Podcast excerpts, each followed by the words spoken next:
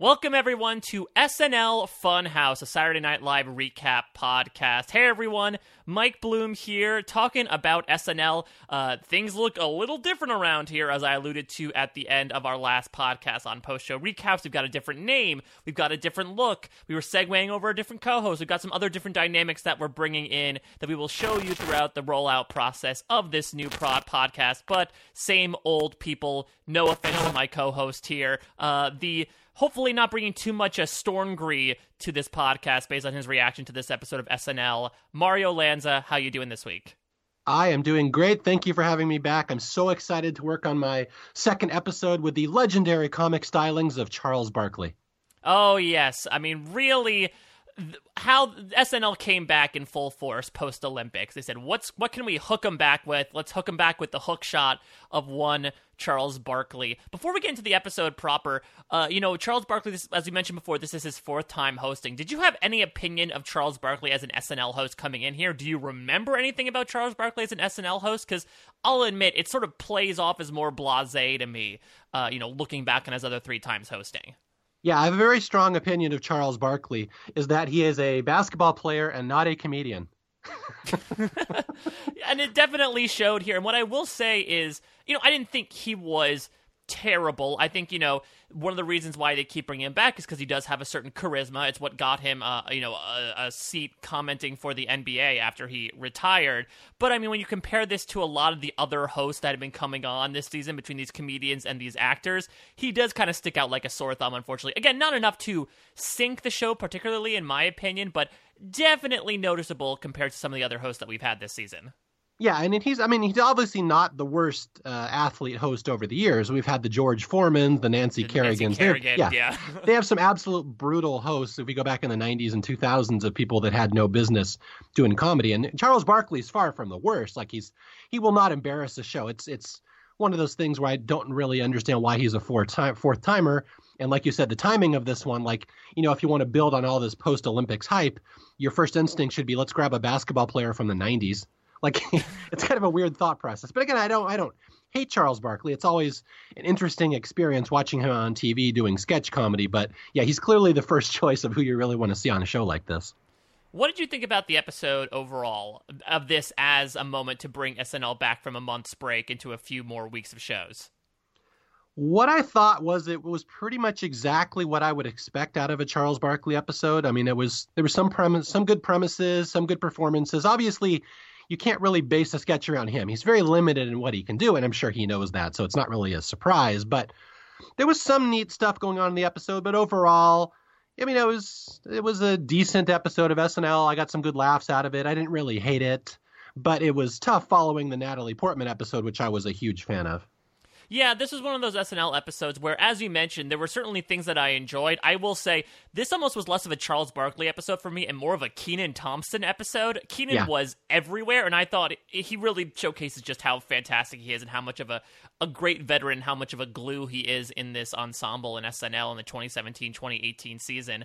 Uh, so there were some points that I enjoyed, but this was one of those episodes where I was watching it and I was sort of like, like okay like i can look down and do some other things for a little bit you know i'm not necessarily expecting any big surprises when i sort of get the idea of this sketch i understand where it's going. As you mentioned you know charles barkley has a bit of a limited capacity to work in. And i thought he did a fine job working in said limited capacities but you know maybe it's a result of him. Maybe it's just because the writing coming back you know a little rusty from the month long break they had to shake off the rust just a tiny bit. Uh, going to my rankings, this did end up near the bottom. I put this uh, below the Larry David episode and above the Gal Gadot episode, so it's actually the the third from the bottom episode for me. Though, you know, depending on how we talk about this, it will always rise up in the rankings. But I'm sure we're going to have some stuff, both good and bad, to touch upon when discussing this episode. Yeah, it's one of those things that yeah, it's I, I don't really have a strong enough opinion of it to really rank it because I don't really kind of remember. Like I only remember the episodes I love. I tend not to remember the episodes that I don't love. So it's like it was kind of in the middle, nothing great, nothing bad. But yeah, it was okay. Let's get into it. I'm kind of curious to hear some of your thoughts on some of these sketches. Well, yeah, let's let's get to it then. We'll start with this cold open. Now, Mario, what do you think going into this episode the percent chance was of Alec Baldwin showing up in the cold open? And what do you think the percent chance of him showing up was after Donald Trump called him out in a tweet as Alex Baldwin for his shoddy portrayal of him? yeah, it was it was near hundred percent that we were going to see something like this. Although again, it's I would say he would have shown up anyway, just because that's what SNL does this season. They don't really have a way to open the show, so they're just going to go with their moneymaker. We're just going to throw the guy who won us an Emmy last year. So, yeah, I, it was a hundred percent chance that he was going to show up. And I remember I kind of just, oh, here we go again. And it's, I don't know, it's, is was there anything about this one that really stood out to you as being anything different than any other Trump cold opening? Uh, I think I, there were some fun lines in here, and there always are with these Trump cold opens. But I feel like I, I wrote down more than I usually do. You know, when he says he has the healthiest mentals, and he talks about you know, particularly when uh, Mike Pence is sitting to his right, because obviously they're recreating the bipartisan gun control statement that Trump had made a couple weeks ago in the wake of the Parkland shooting. And he touches Pence, and Pence sort of recoils, and he says, "Oh yeah, that's Mike. He's worried this is a gateway touch." Uh, I thought that was a. I, I like the Wakanda references. Obviously, they have a month of stuff to catch up on. But that being said, I felt like this cold open did run a little long because I felt like the show needed to feel like it had to put all that stuff in there. You know, I was actually really enjoying the first like few minutes of it, but then when they kept circling back around to gun control and they made another Dianne Feinstein joke, you know, I wasn't necessarily sure why we need to keep going keep going back to that. And then we have the Jeff, Jeff Sessions cameo at the end, which definitely seems like an audience favorite. Seemed a little out of nowhere, but it's one of Kate's more ridiculous impressions, so I can't, you know, throw too much shade at it. Overall, I would call this a fine cold open. Maybe it's because, you know, my absence makes the heart grow fonder in a way. Since we haven't had this impression in quite some time i was not as deterred from it as maybe i have been in the past when he's come on like every other week. Yeah it's again i've i made it i mentioned in my first uh, podcast that I'm, i've never really been that interested in political stuff on snl it's like okay well snl seems to get a little up their butt sometimes with how important they think they are. Like well if we haven't comment if we haven't commented on it yet, it hasn't been commented on yet. I mean, it's one of those things like mm-hmm. we need to we need to weigh in. So, like you said, it was they they kind of crammed a lot of stuff here that they felt they should have commented on. Like it was almost one of those things like you know if this episode had aired two years or two weeks ago, they would have had like the moment of silence at the start after the Parkland shooting. Yeah. It would have been one of those things. So yeah, it felt like we we were required to kind of cram all the stuff in there because we're SNL and people need to know what we think about this. But yeah, it's like I mean I really wasn't all that interested in it other than I did enjoy the uh, I can only run into so many schools and save everyone, which I kind of like that line. yeah, and I did like uh, you know before we cut to the the gun control panel, we did get a brief Alex Moffat as Anderson Cooper, and I did like him saying, "This is CNN, your number one source for impeachment porn." I thought that was a fun opening line. Uh, but let's move away from the opening. Let's get into the monologue here. Charles Barkley, you know, it's his fourth time out, so he's not going to necessarily go into the tropes of going to the audience or performing a song. God only knows what would have happened if he performed a song.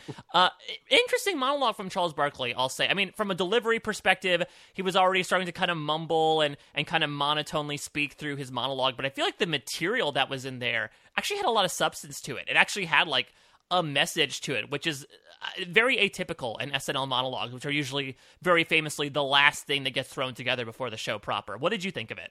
Yeah, this was a legitimate monologue, which you don't see that often on SNL these days. Like a just guy coming out there and just doing some shtick and making some points, which I, I really appreciated it. But yeah, like you said, Barkley's got the most monotone voice. He just kind of goes everything is one speed and one tone. So he doesn't really have the delivery for that. And again, he's not expected to. Although it is kind of funny. He's a guy who's on TV all the time. You think he would have he would have worked on that over the years. But yeah, I thought I actually thought this was a pretty good monologue. It was better than I expected from Charles Barkley doing stand up. I mean, that, I tried to look yeah. at the the glasses half full. That was that was pretty good from what you're going to get from Charles Barkley. And again, Michael Che comes out and they had good dyma- dynamic together. And again, this is one of the things we're going to see over and over in this show is that the producers know that Barkley is limited, and they're going to have him lean on stronger cast members that he's comfortable with. And clearly, like you said earlier, it's Kenan. Kenan is going to be the one through this whole show. He's in nearly every single sketch, yeah, burdening the weight that Barkley can't carry. So Kenan is clearly someone that Barkley feels comfortable working with.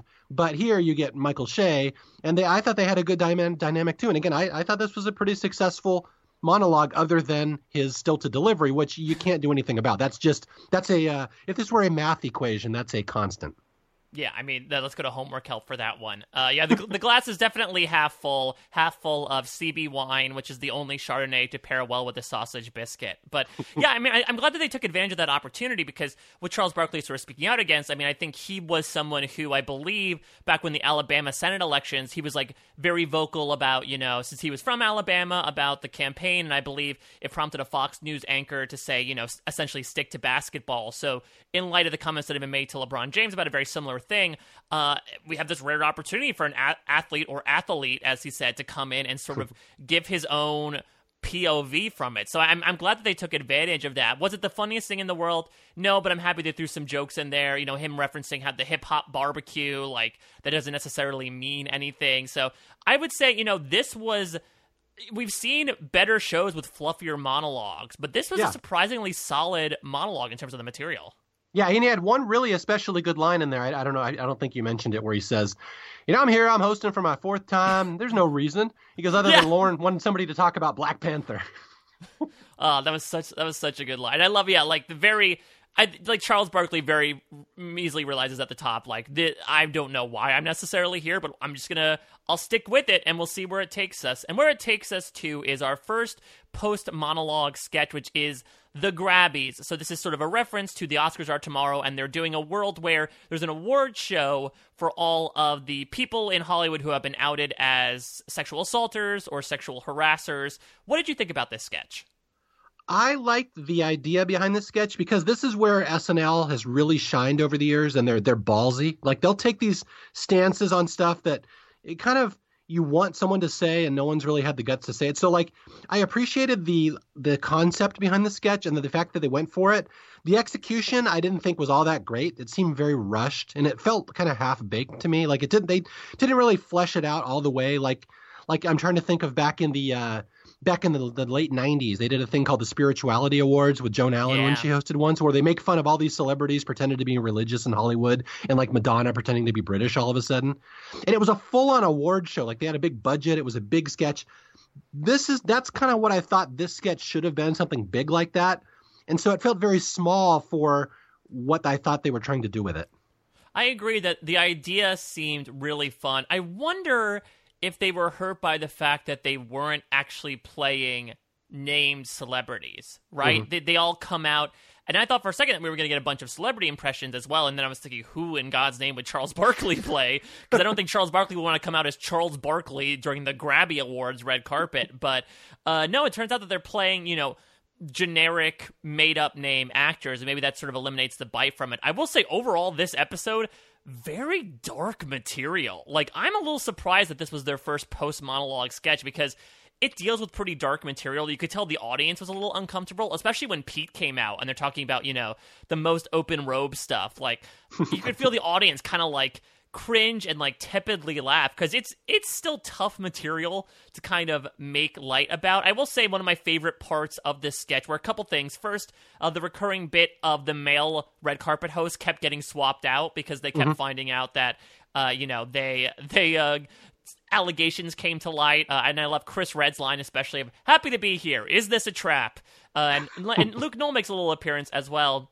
And I did like Charles Barkley's. He had a different POV, right? He was the he was up for best non apology, and he's wearing the Tim's up and the I'm with herpes badges. So I, I'm interested with all the sort of places that they went to, but it didn't exactly hit that peak level from a delivery perspective for me. Yeah, and one of the things that's kind of been a trademark over the years, again, you don't really remember these Charles Barkley episodes, but he has not shied away from being in some of these darker and odder sketches over the years. So I kind of give him credit because I know the host gets a little say in which sketches get picked for the show sometimes, and he he is not shy about being in these more uh, biting, like you said, the audience kind of gasping a little bit or cringing. Like so, it's not. It wasn't really out of character for Barkley to be in a sketch like this. And again, I appreciated the sketch. I loved the writing behind it. I thought it made a great point. I just thought it should have been bigger. It felt like yeah, this is one they really kind of half-assed. Yeah, it's sort of like you know, d- jump into the pool even though it's cold. You know, don't just stick your leg in and then wait yeah. for it to get warm because you only have a certain amount of time. Exactly, go for it. And again, there's if you I don't know, people have seen there was a cut sketch from this episode. Have you seen the Star Wars one that was cut from this episode? I haven't had time to watch it. No, can you describe it? Yeah, there's this really amazing Star Wars uh, cut sketch they did. It's basically a new standalone Star Wars movie. Charles Barkley's in there with a bunch of the cast members, and the running premise is that all these characters in the universe speak different languages like Wookiee and Droid and Hutt, and everyone understands everything. And Barkley doesn't understand how they understand everybody, each other. He's like, "Could you guys include me? What's going on? How do you understand that robot? How do you understand that Wookiee?" And it was like this huge, big budget sketch that didn't make the episode, and they spent tons of money on it. You can see it, their mm-hmm. set pieces and everything. So it's like they spent all the time and the money on that one and then cut it, and you can see this one kind of got shorted where there's like it's just really rushed together when it could have been bigger. And it's one of these things like, why are you cutting the big expensive sketch and keeping this one, and why not throw some money at this one too? Well, let's move on to a sketch that I do feel like had a lot of budget in it, considering how much CGI was involved. Let's talk about the commercial for Ned's Roachaway. this might be my favorite sketch, uh, just because A, I feel like Charles Barkley was used extremely well. I think his delivery plays off really well as one of those cheapo depot commercial guys that you see on public access at like two in the morning. I thought that the I had no idea where this sketch was going, and I love this silly stupid yet like satiric idea of the only way to kill a roach is arming a good roach and training them. And it's these these really stupid images of like the little roach shooting range and the roaches all going to church and these ideas of none of my roaches are gay. Like it actually was pretty biting in there amidst all of the silliness of watching these roaches do these things. Yeah this without question my favorite sketch of the uh, evening. And it's funny you said surprisingly, Barkley was good in this. Well, yeah, because this was pre-taped. He's much better when he's not live. yeah, when yeah, you this, get multiple takes in. Yeah. Yeah, no, I this was my absolute favorite sketch of the night, and I just kind of wrote in my notes here like. This is SNL when it's at its best, when it's ballsy, taking a stance. Like they're gonna make a good point about you know the NRA and all the stuff that's in the news right now about arming teachers and stuff, which is just silly.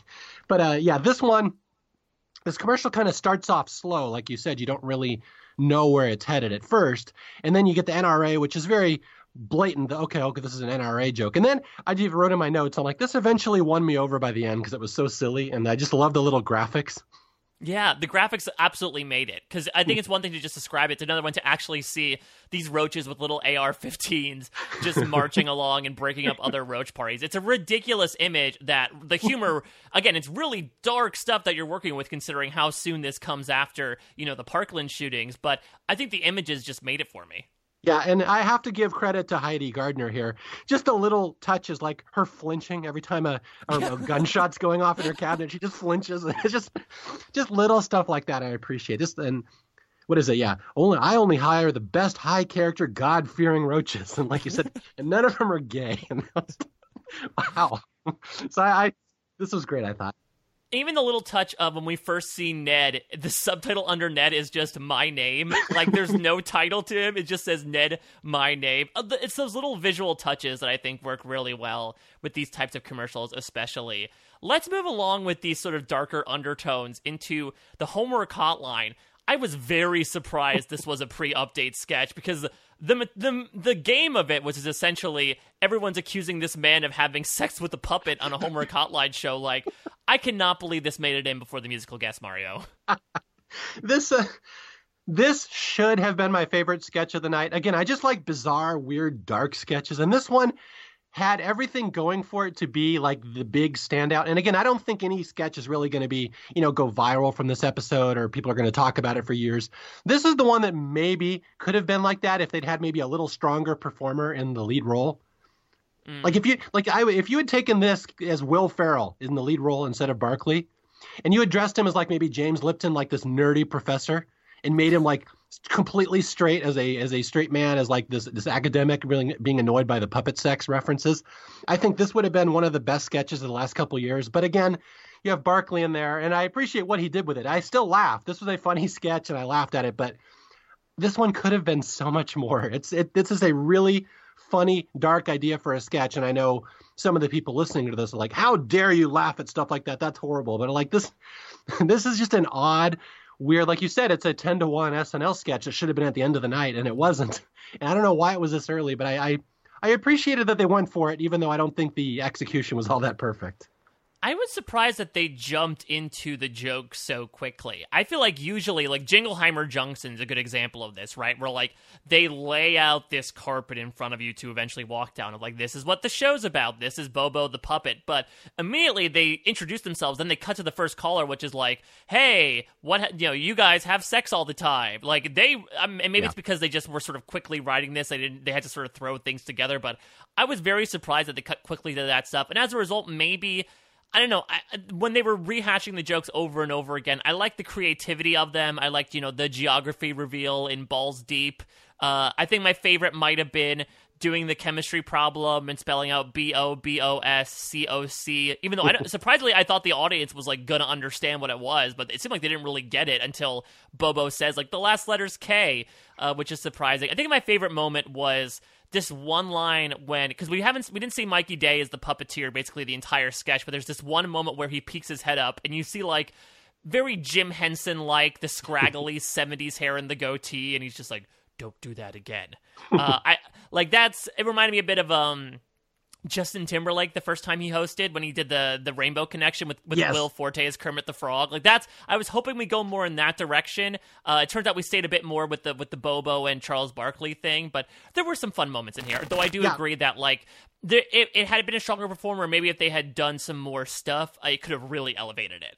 Yeah, and the the sketch you you said Jingleheimer Junction. That's a good one of a how you do a sketch like this really well. The one that reminded me a little bit was the game time with Dave and Greg with uh yeah, the Greg's Rock alien. alien. Yeah, where you jump right into the sketch and it's clear that these calls come all the time and that's the joke. Like I do I do agree with you that I think maybe they should have delayed the punchline a little bit where we have some real calls and then the the sex ones come in.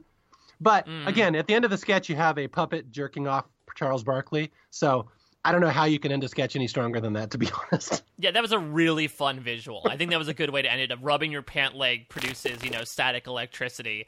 Uh, really fun visual from that one. L- let's move on to the champions. Uh, we ha- we've had one of a couple of uh, other athletic athletic cameos this episode with A Rod in the second chair. And so it's going to be Charles Barkley, A Rod, and DC Timmons, played by Kenan Thompson, to debate which is the toughest sport. Uh, this was really a showcase for Kenan. What do you think of this sketch? Yeah, this is 100% what Mike was saying in the opening that the show was going to lean on Kenan. Again, Barkley, great guy. He's very game for doing stuff. He cannot handle a full sketch. So they'll have him lean on someone stronger. And this is absolutely the one, the epitome of that, where this is a Kenan Thompson sketch. He's carrying everything. He's out there with two athletes. I mean, A Rod is a worse performer than Barkley. So, like, oh, A Rod, gonna... A Rod, at least uh, Charles Barkley wasn't breaking the entire time. Like, A Rod was not acting whatsoever. He was just blatantly laughing at everything that Kenan was saying. Yeah, he's just grinning there like an idiot. So it's like, yeah, that's just I don't think this sketch really worked. Like, I appreciate this is the one. Like, again, obviously, a lot of the internet crowd isn't big into sports, but the sports world is going to like the sketch. Oh, have A Rod and Barkley, and then Kenan, It was funny. I don't think it necessarily worked all that well, but Kenan gave it his all. Like, he was trying his yeah. best out there to salvage this thing. With again, he's got nobody else to work with. He's 100% monologuing the sketch for the most part. Yeah, and he had some absurd lines to deliver as well. And it's tough to sort of play this thing because obviously CTE is a big deal, especially in the sports world nowadays. So I feel like you're walking a fine line when you try to make jokes about these things. But I mean, we don't even know if this guy went through CT, considering he played nine games over seven seasons. So he might just be in a completely separate world. But I do like these random lines, like, you know, you think that's bad? A football field is 100 yards long. That's 100 feet. Uh, and even little lines like every kiss begins with Q. He talked about how uh, half his teeth are fake, his eye is made of sugar, and his arm comes from industrial light and magic. And then he starts doing the uh, the robot with one of his arms. Like it's one of those things where the more ridiculous the character got, I think the more fun I had with it. Though I do agree that Kenan was essentially pulling this entire sketch from the beginning there's a lot of people out there who don't like Kenan, who don't like him on SNL, who think he's been on there too long. They just kind of get sick of his shtick. Like almost nobody else could have carried this sketch. So even if you don't like him, you have to begrudgingly give him the respect that like he's a he's a hard worker. And again, they say this in pro wrestling: he's a worker. He makes other people look better. Yeah, Kenan 100% made this sketch and I I even wrote in my notes here I said well Kenan tried but no like I just it just didn't work for me and like again having two athletes in one sketch is a bad proposition when you already have one to start with and one's a bad proposition so I guess I mean, yeah, I'm I'm from Seattle. Anybody who knows Seattle sports history knows A Rod. We're not we're not fans of A Rod up there, so it's good to have another chance to crap on Alex Rodriguez. So exactly. You now you have something you can haunt him for the rest of your life. You laughed openly in Kenan Thompson's face. You did not stick to your character. Exactly. Yeah. This, I'm sure he will be haunted by my criticism of him now. It's going to ruin his life. Oh yeah, he's gonna have sleepless nights dedicated to that one thing Mario Lanza said about him. Let let's segue into the musical guest here, and with the new rebranding of SNL Funhouse, uh, we decided to bring back a musical guest correspondent, or at least the idea of it. A dedicated listener and SNL fan, Will from America, who some of you might know from the RHAP universe, the fantastic songs that he writes. Uh, he is going to record his thoughts about the musical guests on SNL from that episode. Before we record this, I have his recording right now. I'll play it on the podcast for all of us and all of you to listen to, and then we can talk about it a bit afterwards and give our own thoughts on Migos' two songs that they performed this week. So, Will, take it away. Hey guys, this is Will from America, your friendly new neighborhood musical guest correspondent. I'm honored to be working with the esteemed Mike Bloom and Mario the Rock Lanza. Hopefully, this position lasts longer than your typical summer camp stay at the White House, but at the very least today, I hope to bring more hip hop knowledge and awareness to the table than Katy Perry did during her performance with Migos during last season. Last night, of course, we saw Migos perform two songs off of their new record, Culture 2. Migos have been edging towards the mainstream limelight since 2013 when their song Versace became a viral hit. And with a chorus that simply repeated the word Versace ad nauseum, it wasn't hard to understand why. Another hit soon followed called Hannah Montana, and I'll let you guess how the chorus to that one went. I I once viewed Migos as a walking meme, but it became very clear by 2017 that for better or for worse, they represented the current state of rap music. If a popular song wasn't featuring one of the members of Migos and Quavo was on literally everything, it was most likely an attempt to replicate their success. And this is seen no more clearly than in two time SNL parody target Gucci Gang, which itself is somehow a less creative version of Versace. Um, Migos has always been lauded for their simple yet catchy hooks, which makes their most recent performance on SNL all the more baffling. Straight up, it was garbage, and it seems the majority of the internet agrees. The first song, Stir Fry, was overly reliant on autotune, which never really works well in a live setting to begin with, and this was totally discordant with the ad libs happening in the background. Stir Fry is actually one of my favorite songs by the group, since, unlike most of their tunes, the beat doesn't just consist of one minor chord played under the same trap beat. You know, it actually has some energy, some motion going on, but it just didn't translate well to the Studio 8H stage whatsoever, largely due to the, the microphone issues and sound mixing that seems to pervade every single performance we get in the past couple of seasons. Uh, their second song, Narcos, is a much worse song, but an equally weak live performance. Although the final verse from Takeoff reminded me why some people can still take them seriously. It had a great flow to it and well written lyrics for the most part. But what are you going to do?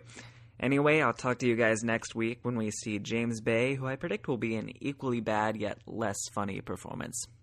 Back to you guys. Okay. Thank you, Will from America, for that. Yeah, Will from America, not a huge fan of Migos' performance on SNL. It was actually pretty enlightening to sort of get that background as to, you know, where they came from and specifically their affinity for just taking a couple of words and repeating them in a hook over the chorus because uh, yeah, definitely got that sense from the two songs that we got to listen to on this episode.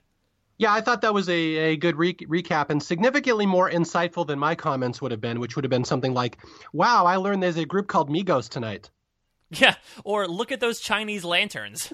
yeah, no, I thank you. Uh, I appreciate that we have someone like Will to pop in here because I'm sure there's no two people who have less knowledge about hip hop than me and Mike Bloom. Yeah, indeed. Well, let's move forward here to something we might be a little more accustomed to talk about. Let's talk about weekend update here. Overall, Mario between Josin Che and the correspondents, we'll get more into them in detail, but uh, we've been, you know, talking up weekend update all season long. Was this a strong welcome back to weekend update for you?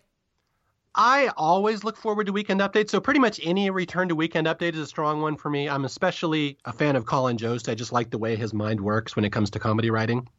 I don't think this was maybe their best recent weekend update. But again, I always I always look forward to seeing them and what they come up with. And again, there was some jokes I thought were pretty good, some I didn't think were all that great. But in in in the end, I always think this is one of the stronger segments of the show, just because I think they're two such strong joke writers especially in an episode like this. Uh, and I do agree that it wasn't my favorite update, but I still think it was at least pretty good. You know, I thought that their takes on the whole gun control thing, with which obviously has been a big debate in the country and among other late shows the past few weeks, uh, their takes were interesting between Colin sort of talking upon his own previous experiences about like I got taught by Catholic nuns, don't give Catholic nuns guns. And he sort of parlays that into a very Josty esque uh, priest sex joke.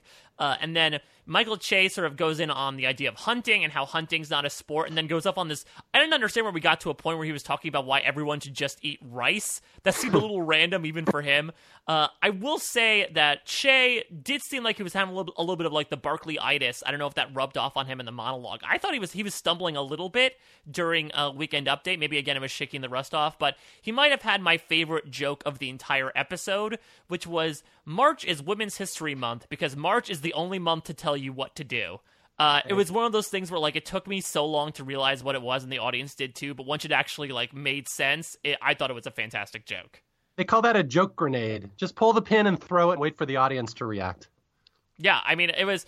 I I thought it was really well done in like a very complicated and clever joke. Though it also came right off of uh, Joe's really fun joke as well about the weed receptacles, and then it cutting to a picture of Woody Harrelson. My personal favorite joke in this one, and I, I I've read a bunch of reviews of this episode, and nobody mentioned this one. Was this this is my personal favorite one where. What was it? Where they found a uh, a letter from Gandhi where he mentions Jesus Christ, yeah. And the letter, letter literally reads, Jesus Christ, I'm hungry. and that's a strong joke. I appreciate that one because I didn't know where he was going with that. And again, I, I, Che had some good rants in here, but like you said, he, especially his rant about hunting and the, the assault rifles, he kind of stumbled over it, and it kind of, it kind of ruins the momentum of the rant when he has to start repeating himself or like starting and stopping and having to do it over again. So, I do agree that could have been stronger, but yeah, in the end, when you watch Colin Jost to Michael Che, you know what you're going to expect. You got exactly what you are, you know you're going to get from them in this one. So it was it was solid. But again, I love the Gandhi joke. I love that uh, pre-sex joke, and then the the march, the joke grenade about women telling you to march was a good one too. Especially just with them waiting for the audience to catch up to the joke.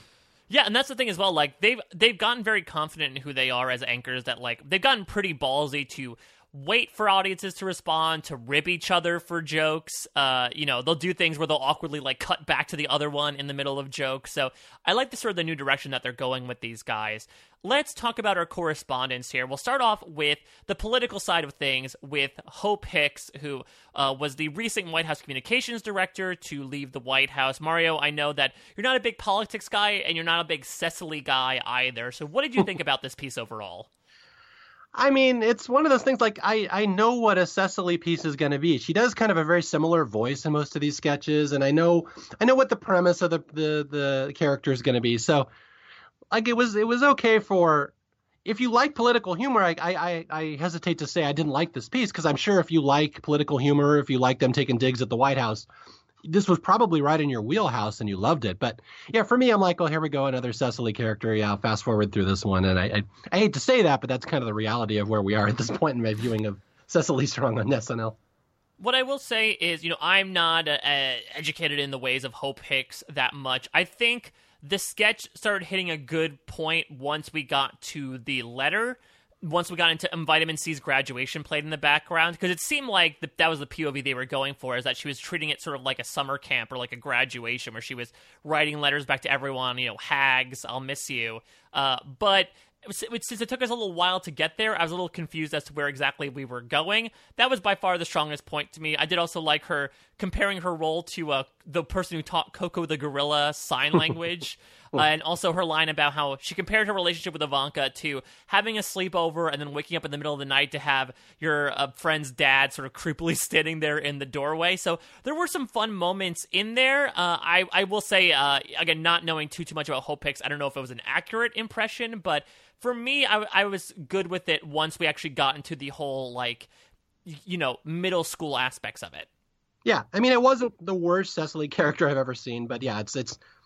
Again, I always feel guilty, like you bring me on here and I have to talk about political humor that I don't care about. But yeah, it's it was all right. I, I there were some good lines in there. All right, well, let's go to someone who I'm probably you're probably much more uh, in your wheelhouse to discuss. Let's talk about Kyle Mooney as Kyle Mooney. Uh, talking talking about the Oscars, but really talking about the fact that he was not invited to Colin's Oscars party. What did you think about this one? Yeah, this was a weird one because I mean I'm a big Kyle Mooney fan. I'll flat out say that. I Brigsby Bear was one of the best movies last year, and I'm to be honest, I'm kind of shocked he's still on SNL because that movie was so good, and that's where he clearly his future is and stuff like that. But yeah, it's kind of a rare treat when you see Kyle even show up on SNL anymore. Like all of a sudden he just oh I forget Kyle's in the cast. So this was a rare treat to kind of see him. I don't think this was necessarily his strongest bit, but the thing with Kyle was is that he he's not going for the same stuff that other correspondents do. Every piece he does is a little different. Like it's mm-hmm. just he's playing with your emotions. He's going for sad, or he's just he wants you to cringe. Like this, this was almost a Bruce Chandling sketch. It was kind of weird, yeah. like him playing himself, but he's kind of going into Bruce Chandling at times. And again, I always appreciate when Kyle's on the show because he'll always do something a little different. I don't think this was the best one he's ever done. I was kind of disappointed in it by the end, but again, any rare treat you get to see Kyle before he leaves SNL, I think you should take it at this point because you're not going to see him that much longer. I feel like Kyle Mooney is a, a comic who thrives in silence. Mm-hmm. Like he doesn't want people to laugh or he wants people to sort of feel like should I be laughing at this? I mean, I feel like that's the whole point of someone like Bruce Chandling who does this sort of anti-comedy thing. I thought it was interesting that he came out as himself, but like you mentioned, he does this sort of like big mic thing that is almost a little Bruce Chandling. Of course, it turns out that he's not really there to talk about the Oscars, so I guess it makes sense. I also wonder. I'm probably putting way too much credit in SNL's, uh, you know, in SNL's territory right now. I do wonder if this ties into the whole Kyle Mooney, Leslie Jones like canon going on, and that like I thought for a second like, oh, Kyle, uh, Colin didn't invite him to the Oscars party because he's still pining after Leslie, but they didn't really bring that up on the show. I guess it would be a little confusing, but th- this went on a little long for me. Like, I feel like we got the joke a few seconds in when we see the two of them whisper to each other about, like, don't tell him. And then it ends in this really odd visual of him wearing the B box shoes, and it turns out that was the reason why he didn't get invited. So it definitely was not the worst thing I've seen Kyle Mooney do, but it was a little off for me, and not in the off way that he's usually aiming for. Yeah, and this is something I just want to explain to people from a like a comedy writing point of view. Kyle Mooney isn't a comedian in your traditional sense. He's much more like Andy Kaufman, and Kaufman's one of my mm-hmm. idols. And the reason be is that he's not necessarily going for the joke. What Kyle wants to do is he wants to manipulate your emotions. And it's a very it's a fine line with him on a show like SNL to start with because this isn't really his milieu. This really isn't what he should be doing. He does a totally different type of act and a whole totally different type of and I'm not even going to say comedy. It's like character pieces. He does character yeah. pieces, and his whole uh, his whole uh, shtick is that he wants to control the audience's emotions. He's going to make you love him or hate him or be sad or just cringe or be awkward, and that's the thing with Kyle. So the fact that you're not getting a laugh from Kyle is not that unusual. He's going for the uh, the uh, emotional manipulation. He just wants to control the audience in the palm of his hands. I don't think it was necessarily successful here, but uh, yeah, like Mike Mike said, it, it went on a little long. It was kind of odd, but I do think people should appreciate seeing Kyle while they still have him because again, he he he is a unique voice on the show that we haven't seen very much of in recent seasons. So I I, I I'm glad they used him, even though I don't think it was all that successful here. Well, let's move on to our third correspondent, someone who I think the audience ate up much more. Of course, the return of Leslie Jones, who was a sideline correspondent at the Winter Olympics in South Korea over the course of this month. Uh, she starts by talking about her experience to Colin, specifically her newfound love for not only hockey, but the women's hockey team. And we get a drop in appearance from gold medalist Hilary Knight to essentially talk some shit about Colin uh, trying to teach Leslie some hockey stuff. What did you think about this? I would probably say the same thing you and Rich would have said even before I joined the show. Wow, it's a West. Uh, if you you know what you're going to get from a Leslie Jones commentary, like she is the yeah. opposite of Kyle. It's very predictable. I know exactly where this is going. I like her energy. I've always loved Leslie. I think she's fun. She comes out there, she does her shtick, she gets the audience involved. The audience always pops really hard for her. So, I mean, it's clear why they use her. I have no complaints for her on the her on the show. I like when she does commentaries. I like when Pete does commentaries. But yeah, this was a Leslie Jones commentary. I don't know what more to say about it than that. You know what you're going to get. Did was it improved or uh, de-escalated from the Hilary Knight cameo in your opinion? Well, anytime they bring out these non, again, it's the Charles Barkley argument all over again. Anytime you bring out a non-comedic performer and throw them onto live comedy show, it's going to be kind of cringy and awkward because you have to hold your breath. How's this going to go?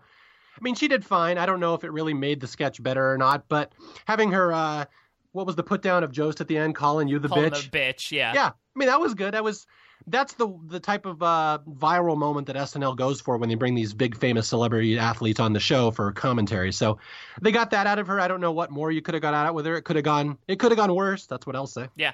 Yeah, they could have gone on for much longer. They could have done, you know, what they did last season where they had the Chicago Cubs come out and strip for a dead grandmother. So I'm happy we didn't go in that territory. They have slightly more respect for those Olympic athletes, but I also did like that moment. It was very muggy, but I like that moment when Hilary comes on and is like, "Oh, Colin, I heard you can teach us some stuff about hockey." And Leslie just cartoonishly like leans over to Colin with her hand around her ear to be like, "Yeah, you got something to say now." So I thought it added a nice pop because I do agree uh, otherwise, it was a typical Leslie Jones appearance, which is, you know, not deriding it whatsoever. I think she brings a fantastic energy and she had some fun moments in here, like talking about how uh, some Koreans thought she was a transformer because she was so tall and she stuck out, and how much she loves the penalty box, penalty box Jones. But overall, I think it was it was a solid way to bring her back. And of course, you know, this was a way to honor the Olympics, considering that uh, you know this is her. They they couldn't not mention this. This was the show's literal tie to the Olympics. They were remiss yeah. to not mention it. Yeah, and let's. I, I always try to bring this back to get people. You hear a lot of cynical comments. you hear a lot of cynical comments on SNL and message boards and reviews and stuff. Oh, this sucked. Oh, they brought out this nobody to be on the the SNL. They brought out this a women's Olympian. Who cares? Like, this was clearly a big moment for Hilary Knight. Like she yeah. has played hockey her whole life, and she now is random, randomly ends up on SNL making a cameo. Like you could see that smile on her face. What a big deal this was for her. So I would advise people to. Uh, think of that a little before you start trashing uh, her and stuff like in SNL recaps. Not that we're doing that, but I, I just know the internet how it works. Like, who is this? Who's this moron? Why is she on there? Like, this was a big deal for someone who has no interest in being on a comedy show probably to start with. So I just appreciated that she got her big moment. She's out there smiling. She got to do her uh, line to Colin, and that was it. And it was it's going to be a big moment in her life. Here's some fan fiction I want to throw out here. If Charles Barkley was a stronger sketch comedy performer, could they would could or would they have done something with him and Shaq or him and Kenan as Charles Barkley at some point during Weekend Update? Absolutely. I mean, it's it's one of those things. If a frog had wings, he wouldn't bump his ass when he hopped. But yeah, if Charles Barkley could fly, I would love to see him go to the sun. That would be cool. No, no, I don't. I'd, yeah, if he was a better sketch performer, they would have done all sorts of things with him. I'm sure. Well, the, Charles Barkley plays a really interesting role in this next sketch here as we move post update. Very rare post update game show sketch, though, of course, it makes sense once we figure out what the main crux of it is. it's Hump or Dump, where Barkley and Alex Moffat and Chris Redd are three bachelors vying, vying for a bachelorette, but Barkley has a, an unconventional way to try to win the game show. What did you think about this one? I loved the again it's very similar to earlier in the show i love the idea of this sketch like this is something that i am jealous i would have I, I didn't come up with like as a comedy sketch like one of the contestants strong arms the the dating game that uh, if you don't pick me i'm going to kill myself which is a very dark concept for a sketch but it's a very obvious one i'm surprised i've never seen in a game show before and I just loved the idea of the sketch. And I thought Barkley was actually really good in it. And I'm surprised yeah. I'm saying that. But then it has no ending. This sketch completely they throw it apart at the end. I'm like, why didn't you save this for when it was fully fleshed out and you could have made a full sketch of it? This one, this one kind of breaks my heart from a comedy writing perspective because I think this one had real potential. So this sketch dumped you then? It dumped me, yes, and I'm I'm gonna go kill myself. I hate to no, say that. no, no, no. You have to do it. You're so competitive, Mario, on this podcast. I, I I would agree. I thought this was a really fun idea, and actually Barkley's stilted tone really played well with the way he was saying these things. Like he was very plainly saying, "Let me put this plainly, Amanda. If you don't pick me, I'm gonna kill myself." Like I think the way it came out so matter of fact worked geniusly. And even in before that, when he says "I'm Doug" and it's in everyone's best interest to pick me, like it raised some some question marks there. And I love the fact that Kenan had great reaction to cut back to Kenan every time. But I feel like after we hit that really great line, I agree. We didn't go anywhere from there. We had him come back with the hose, but like, I, I you know, we I feel like you should escalate from there somehow. And it, it didn't really feel like uh, we did. And yeah, the the idea of dumping trash on them, like if the idea of the sketch was to make them feel the worst that they possibly can, I, I wanted more to do with that. Whereas instead, they should have gone. I don't know. I, I don't know how extreme you can get with that type of stuff, especially on live TV. But this was a really sort of fun nugget contained on uh, an outer layer of kind of nothing in terms of a sketch. Yeah, and this is one of those I've mentioned before. I had this thing called the Saturday Night Live Funny 115, my favorite sketches of like a 2000 to 2015 and a lot of them are dark concepts like this game shows that go horribly awry just absolute ballsy sketches that you i can't believe made it to the air. And this is one that could have been on there and that's the thing that's why this one just really breaks my heart. And again like you said barkley his delivery worked really well for this character and there's one line in there that I just laughed at. I'm just I circled here where he's going to go into eternal sleep just like my daddy and my daddy's daddy before me. like who wrote that line? That's the weirdest line.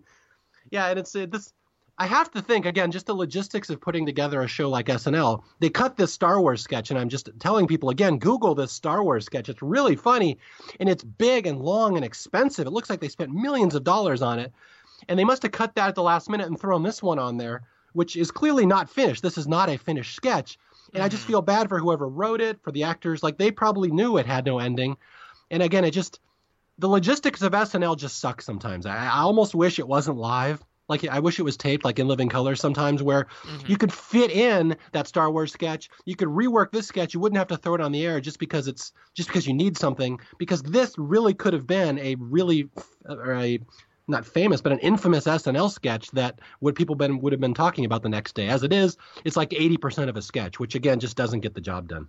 Well, we've seen earlier on in this season that they repurposed sketches that they've used in other host instances. Maybe next week we could see Sterling K. Brown uh, get sort of like CGI'd into that Star Wars sketch. again, yeah, I cannot reiterate how enough people should Google that sketch. It's really funny. And again, they did that last week on Natalie Portman. Did you see the the uh, deleted sketches from that episode?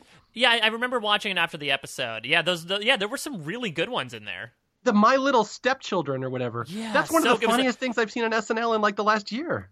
Yeah, it was like a in totally in like the the Wells for Boys area of like really dark toy commercials. Yeah, it's crazy. What are they cutting this stuff on SNL for? And I get that Lorne has the uh, the ability now they can put it online afterwards. Well, this was a cut sketch, and it's as if they get a bonus sketch, but it's kind of cheating. Like put it on the show where it's going to be in repeats. That's what I don't get about the thought process on some of these episodes, and it really bothers me to be honest.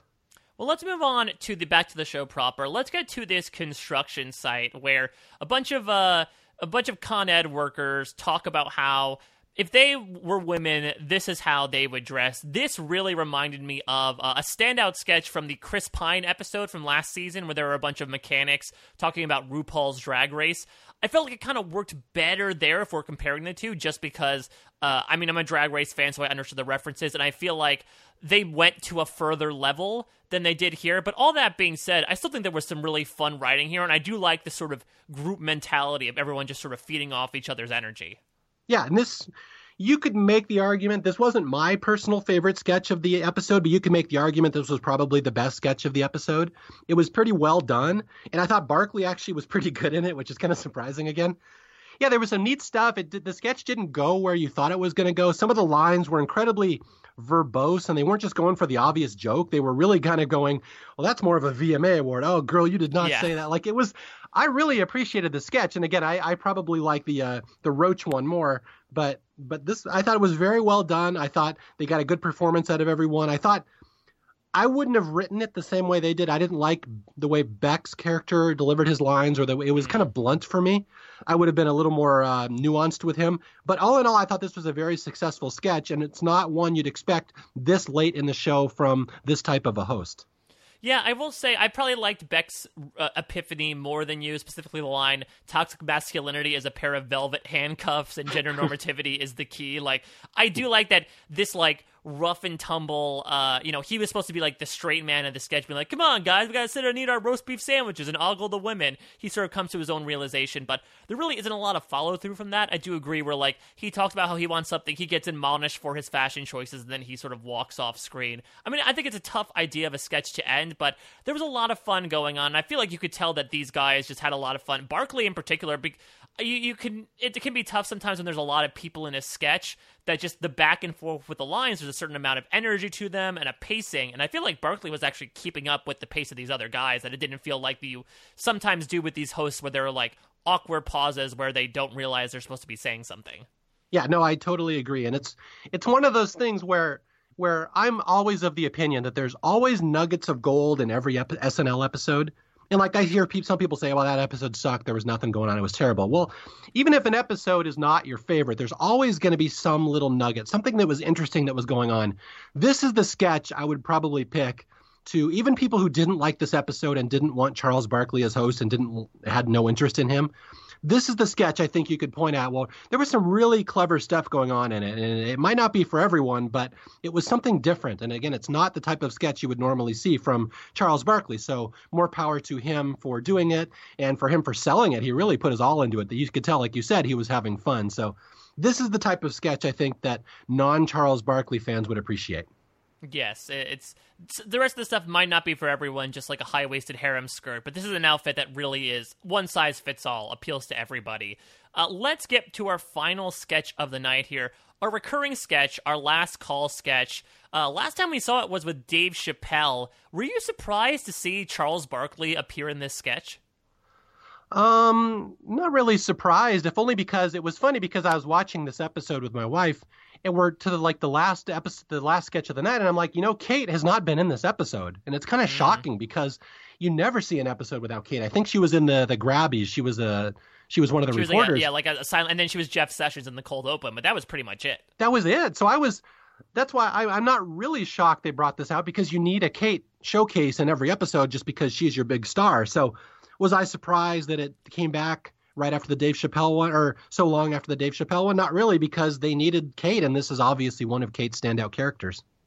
That being said, I will say that, you know, looking at the previous people who played with her here, you have Louis C.K., Vince Vaughn, John Goodman, Woody Harrelson, Larry David, and the aforementioned Dave Chappelle they're I feel like they were all so much more game than Barkley was. This was one of those things where, you know, Barkley's delivery worked well in the Hump or Dump sketch or the the construction site sketch.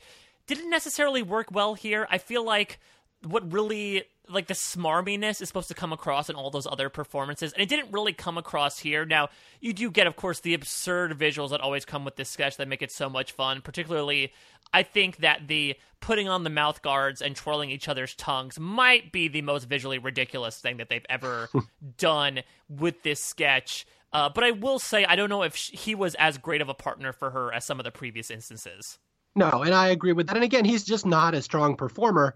Although, in his defense, I should say it's hard to deliver a good dramatic performance when you're laughing the entire sketch. yes, when you're, just, and when, and when your face is covered in ladies' speed stick. yeah, so I don't know. I mean, I'm sure he was having a good time. I don't know if it really came across as the best sketch ever. But again, anytime you get to see Kate do her standout characters, and Barkley was obviously having a ball. Again, he was just cracking up, and she was cracking up too during the mouth guard part. You yeah. could tell she was absolutely losing it, and you don't see that much from, very often from Kate. But I think the uh, the takeaway from this sketch is the the Kenan reactions again, which is another thing. Just let's just cut to Kenan for a punchline and he broke too, which is even rarer than Kate breaking. Uh, where yeah. like he specifically with the mouth guard stuff, like you could see him chuckle a little bit. And yeah, I love how ridiculous these get. I remember when they started out, it was him like pouring gasoline on the bar to burn it down, and now we've gotten to the point where he turns to stone for looking at them. I'm glad that they went in that direction. That we're getting more and more absurd with these types of things because yeah, he's definitely like him and Kate are. I'm glad that the two sort of constants in this equation, and we keep sort of switching out the rest of the variables because he's as key to this sketch as she is, in my opinion. Yeah, and I, I, should point out when Kenan turns to stone, his head looked like the exact same mold they used of his head in the uh, Maryville Brothers sketch, where you had the dead Kenan at the end. There you go. Yes. There's your obscure trivia of the day that I recognized the prop. They just painted it gray. Oh my god! Wow, that's like that's oh my that's like seven years old at this point. That's hey, crazy. That, yeah, that that was halfway through Kenan's run on SNL, by the way, seven years. but that is that is the obscure that is the obscure trivia that you bring me on the show for. That I'll remember your props. I can't wait until 2025 when we're talking about like, wow, when Kenan turned into a robot, they used the same head that they used during the last call sketch. When, because uh, you know Kenan will still be on the show then. But yeah, I think Kate always brings it here, and just the absurdity of it made it for at least a very energetic way to end the show. So. Yeah Any other opinions about the Charles Barkley episode before we move onward? I was just going to say there was a uh, there was one line here in this sketch that I appreciated. Again, I always do the comedy writing perspective. There's always lines that kind of jump out to me like poetry. Like I appreciate that line, the way it's written. Where uh, what is it? Where Kate says, "Why don't we go back to my house and do missionary? Where you teach me English and then you get frustrated and leave the country." Yes. that, that is such a great line, and again, it's it's buried in Kate doing shtick here, and you don't you're not going to remember that line. But I always I always have a place in my heart for the comedy writers of the world. Whoever came up with that line, that is a great line. Yeah, she has so many good lines here between uh, play your cards right and you can walk my red carpet, which is just disgusting. And of all the men in here, you're the only one in here. It was like it's it's it's those like really understated lines that are below this very mellow delivery. Uh, l- let's look ahead to next week, Mario. We have Sterling K. Brown hosting with musical guest James Bay. Are you familiar with the work of Sterling K. Brown?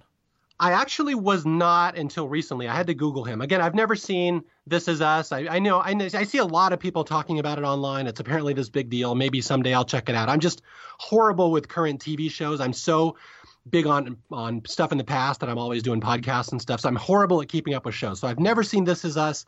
I just tend not to watch superhero movies, so I haven't seen Black Panther, but I know he's a big deal in a bunch of really big things out there, and I I have heard from my other SNL friends that he has been so excited on social media that he's hosting He SNL, is. so he's really looking forward to it. So I'm if he's excited, I'm excited. I don't know anything about him. But I didn't know anything about some other hosts when they showed up, and they were great too. Like Bruno Mars, I thought was fantastic. I didn't know anything about him before he hosted. So, anybody who's excited to be on SNL, I'm excited to see. So, I'm looking forward to it. Yeah, Sterling K. Brown is another one of these first time hosts that we have this season who just is so genuinely excited to come onto SNL, which is going to make for at least a very energetic performance. I mean, he has sort of become an it guy in Hollywood. He's has won two Emmys in the past two years. He also played uh, Chris Darden in the People vs. O.J. Simpson American Crime Story from a couple years ago. So he has really broken out. As you said, he's probably promoting Black Panther, but I'm really excited to see him on here. You know, he always seemed like a really funny guy outside of the shows that he does and the work that he does, which is of course very dramatic. So I'm hopeful he can bring some comedy chops to it. And uh, I know nothing about James Bay, but hopefully Will will fill in the blanks next week as we talk about the 15th episode of SNL season 43. Uh, for now, Mario, thank you so much for coming on and offering your opinions as per usual. How can people follow you on social media, and what are you working on in the podcast atmosphere? All right, I got some big stuff out there. My big thing lately is I'm trying to put together a new movie podcast.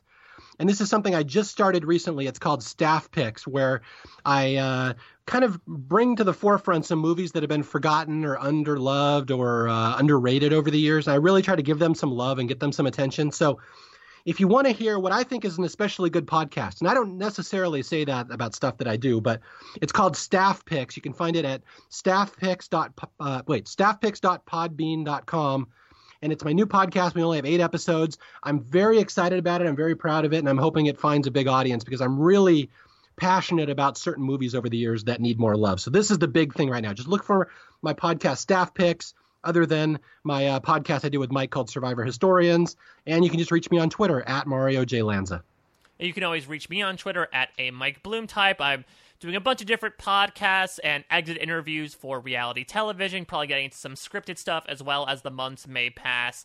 Uh, but if you're not subscribed to SNL Funhouse, again, it's a completely rebranded podcast. We've taken over the former SNL post show recast feed. So if you're already subscribed to that feed, no worries. We've just got a little bit of a makeover so you can keep subscribed. But if you haven't, make sure you search the iTunes store for us and leave us a rating and review if you'd like to. We always appreciate that, especially as a quote unquote new podcast. That'll always help us rise the ranks of iTunes and let us become a little more prevalent in uh, new listeners' eyes. And let us know your thoughts. Reach out to us on social media. What were your thoughts about this episode? What are you expecting from Sterling K. Brown? Do you have any uh, hot takes on Migos?